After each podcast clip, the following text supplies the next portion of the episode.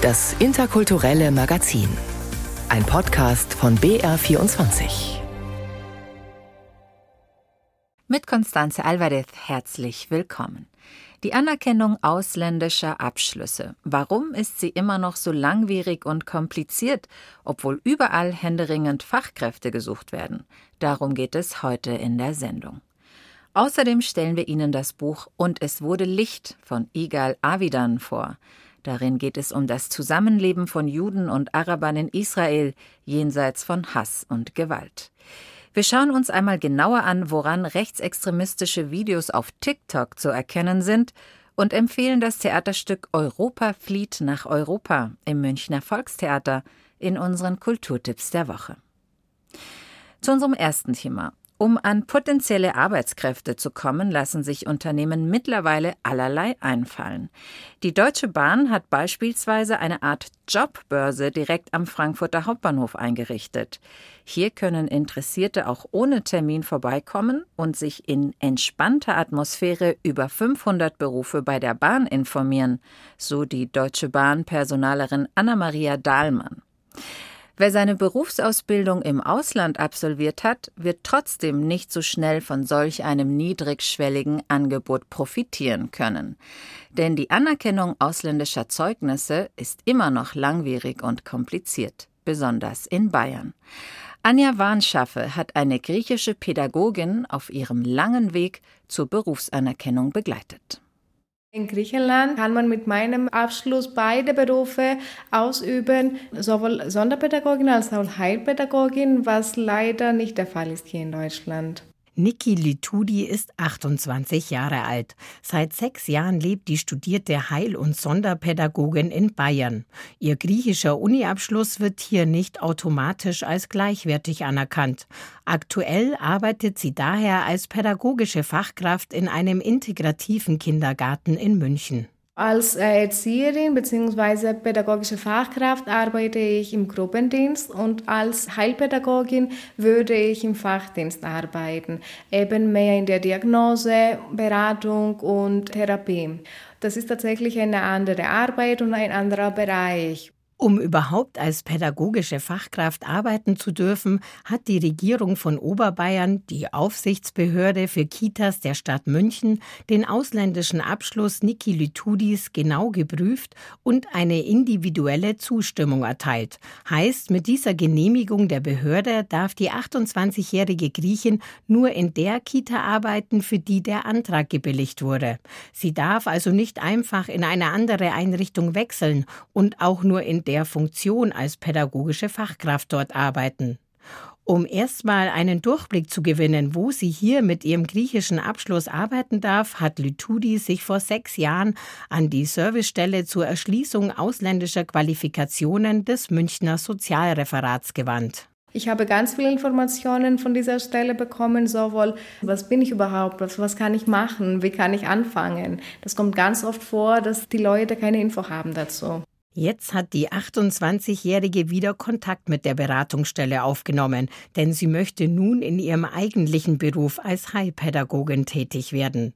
Ende vergangenen Jahres hat sie einen Antrag bei der zuständigen Anerkennungsbehörde gestellt, damit ihr ausländischer Abschluss hier in Bayern anerkannt wird, mit einer sogenannten Gleichwertigkeitsprüfung. Doch ohne die Servicestelle hätte sie die komplizierte Antragstellung nicht geschafft, sagt sie. Die Servicestelle hat mir sehr geholfen. Wir haben zusammen alles vorbereitet, alle Unterlagen, die abgeschickt werden sollten. Sie haben auch überprüft, dass alles vollständig ist. Und äh, dann habe ich den Antrag gestellt. Ich habe dann die Rückmeldung bekommen, dass ich ein paar Unterlagen nachreichen soll. Ungefähr Mitte Januar waren meine Unterlagen vollständig. Die Servicestelle zur Erschließung ausländischer Qualifikationen berät unter anderem Personen mit ausländischen Abschlüssen zu ihren Möglichkeiten in Bayern. Denn das System ist komplex. Je nach Berufsabschluss und Herkunftsland stehen unterschiedliche Optionen offen. Ob der ausländische Abschluss eine Chance auf Anerkennung hat, hängt davon ab, welchem deutschen Referenzberuf der Abschluss aus dem Ausland zugeordnet werden kann, erklärt Carmen Schwendt von der Servicestelle. Entspricht es eher einer Erzieherin oder einer Heilpädagogin oder einer Sozialpädagogin? Wenn da ein Referenzberuf vorhanden ist, sind die Chancen sehr gut. Dann gibt es geregelte Anerkennungsverfahren und die können dann auch sehr organisiert durchgeführt werden. Schwierig wird es, wenn der ausländische Abschluss keinem deutschen Referenzberuf entspricht oder wenn der Abschluss ein Mischberuf ist. In solchen Fällen könnten die Bewerber nur auf die Zustimmung im Einzelfall hoffen oder eine Weiterbildung machen, so Schwendt. Um bei dem Anerkennungsdschungel durchzusteigen, braucht es also sehr viel Expertenwissen. Doch die Mitarbeiter der Münchner Beratungsstelle sind überlastet. Derzeit stehen 661 Menschen auf der Warteliste. Sechs Monate müssen sie auf einen Termin warten.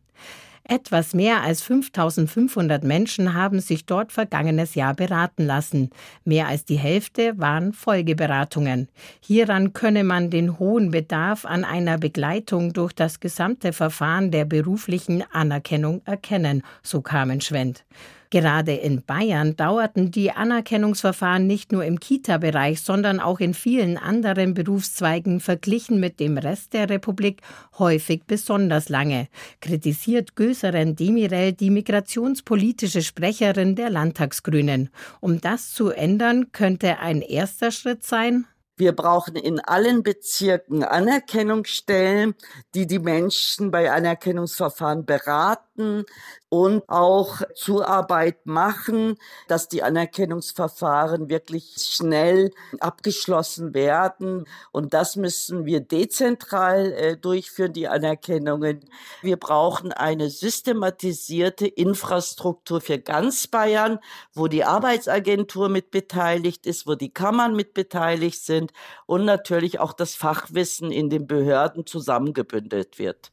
Auch Bertram Brossart von der Vereinigung der bayerischen Wirtschaft fordert eine Beschleunigung der Verfahren angesichts des Fachkräftemangels.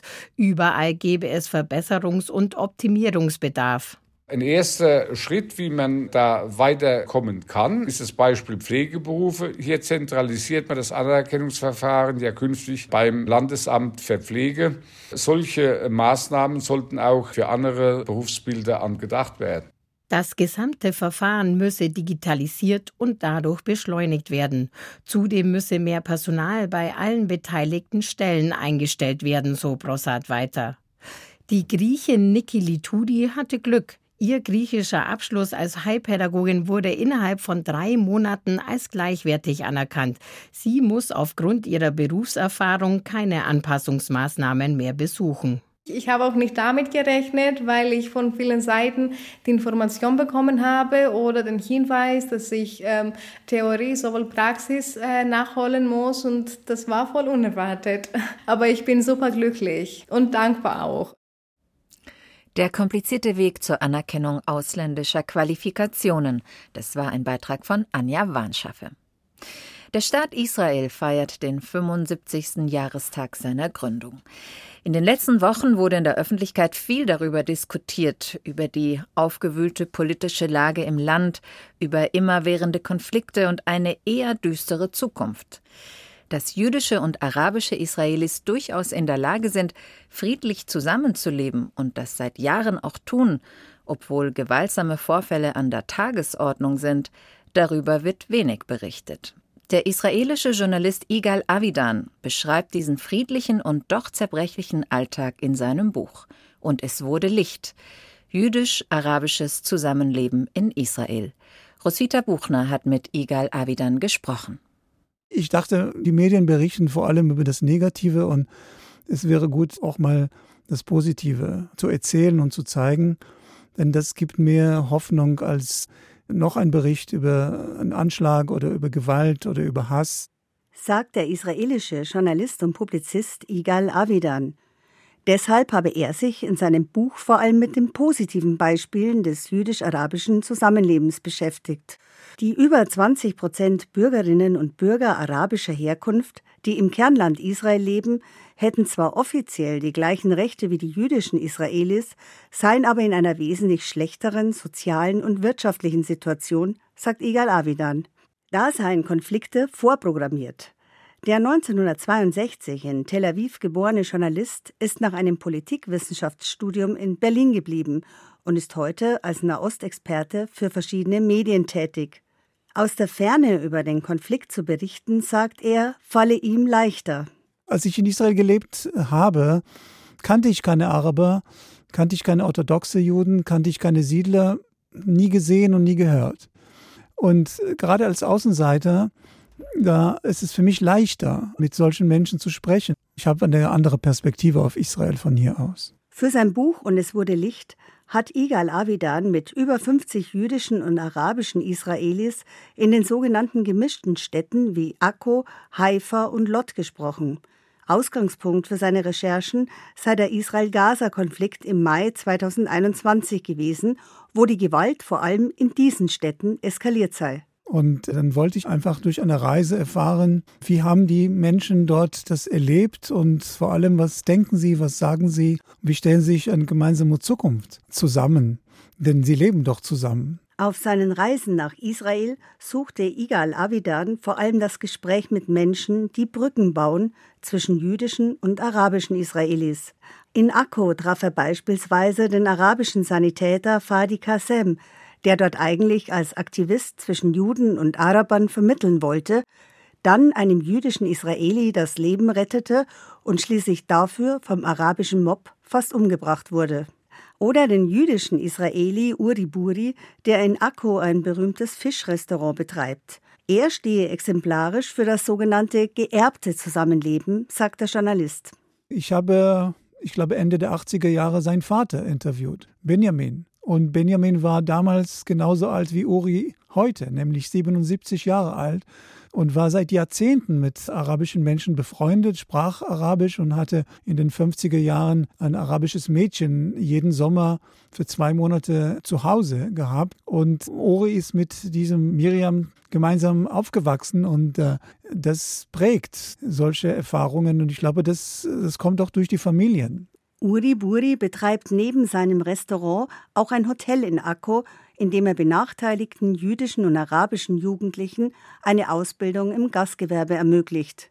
Als sowohl sein Hotel als auch sein Restaurant während der Unruhen im Mai 2021 durch einen arabischen Angriff ausbrannten, sei Uri Buri mit seinen 76 Jahren selbst mit einem Wasserschlauch vor Ort gewesen um zu verhindern, dass das Feuer auf die benachbarten arabischen Häuser übergriff. Er lasse sich das Zusammenleben nicht von einer Hand Idioten kaputt machen, sagte Uri Buri nach der Wiedereröffnung seines Restaurants. Solche Geschichten machten Hoffnung, sagt Igal Avidan.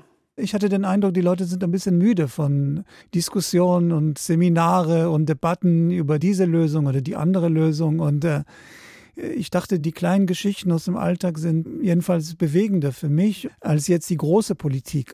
In seinem Buch Und es wurde Licht sind nicht nur Geschichten über Menschen zu lesen, sondern auch über Orte und Initiativen, wo jüdische und arabische Israelis miteinander ins Gespräch kommen.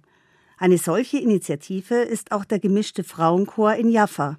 Wo die Frauen seit 14 Jahren zusammen singen und wo man nicht immer wissen kann, wer ist jüdisch, wer ist arabisch. Sie sitzen auch nicht nach Nationalitäten zusammen, wenn sie singen. Sie bringen sich gegenseitig die Texte bei, die Aussprache und so weiter. In der Pause bringen sie auch Gebäck von zu Hause. Das war eine sehr rührende Geschichte. Am meisten aber habe ihn das Zusammentreffen mit Mahmoud Safadi beeindruckt, sagt Igal Avidan.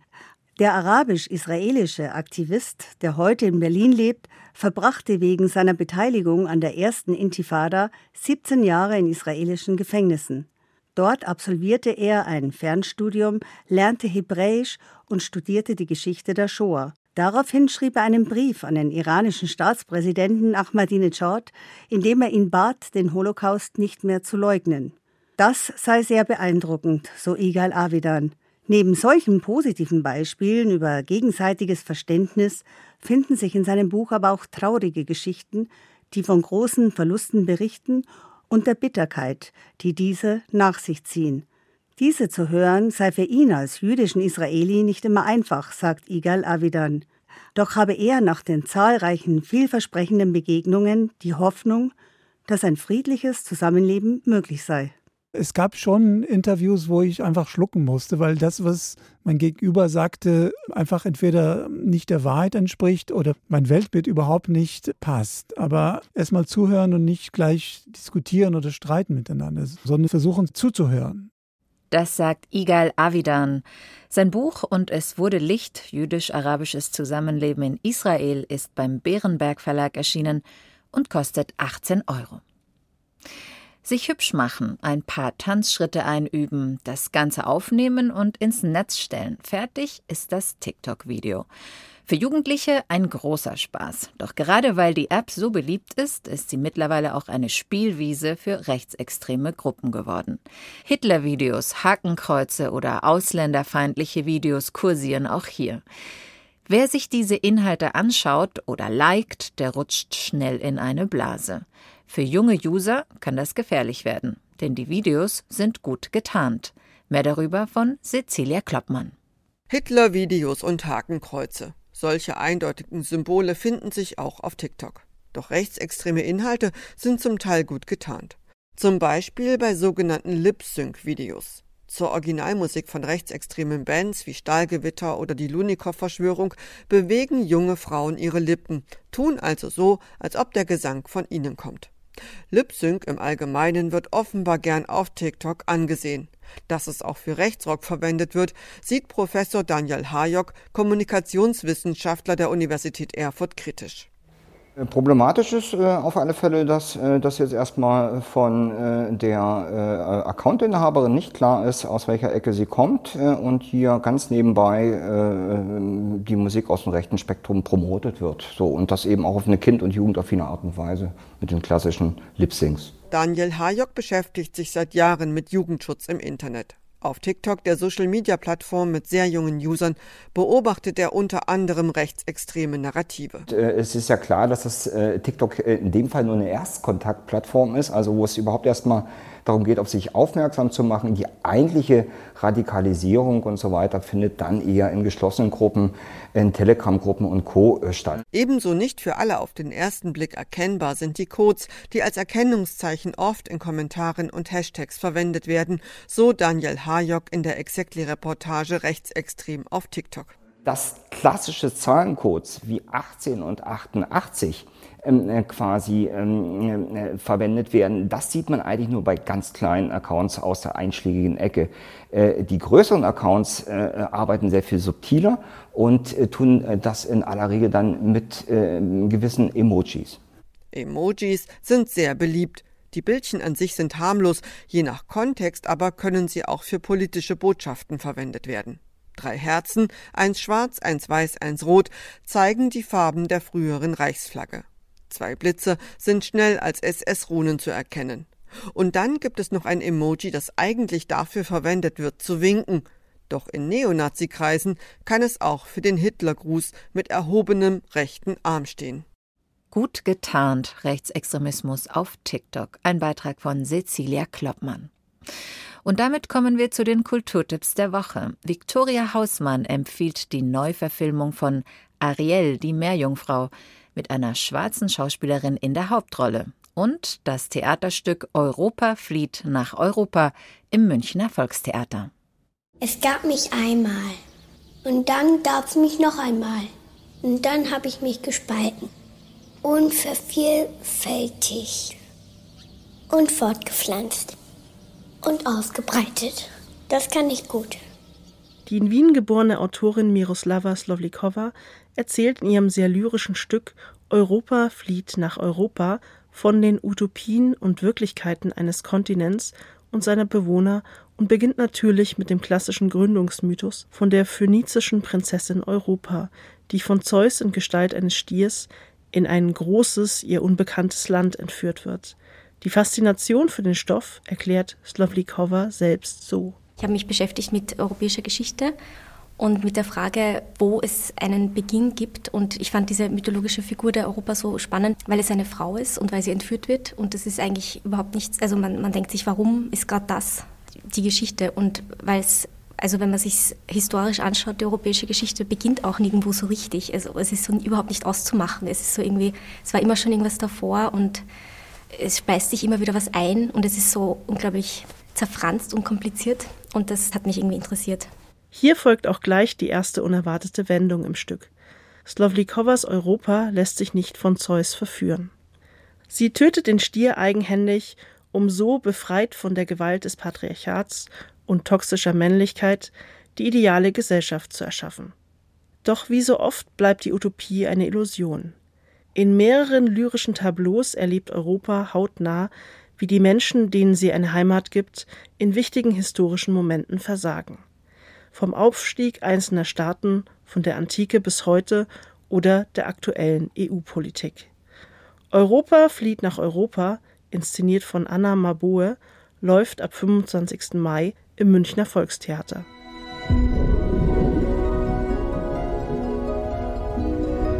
Es ist eine Diskussion, die Filme und Theatermacher genauso spaltet wie das Publikum.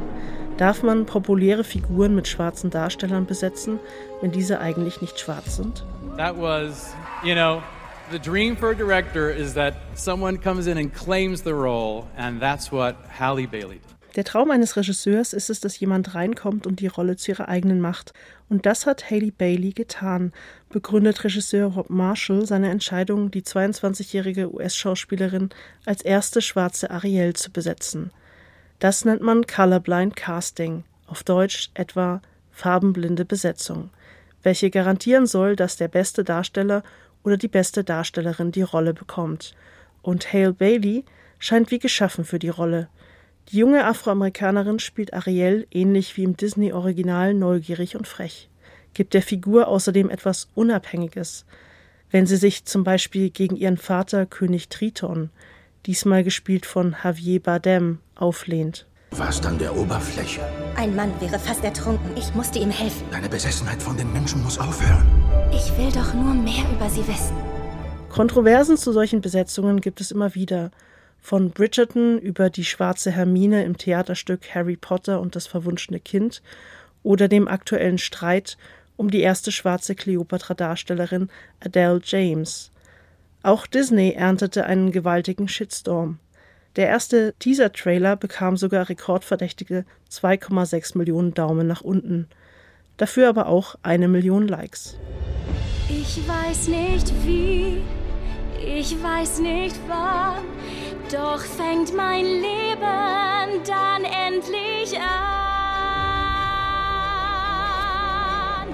Ob sich Hale Bailey in die Herzen der Zuschauer singen kann, bleibt abzuwarten.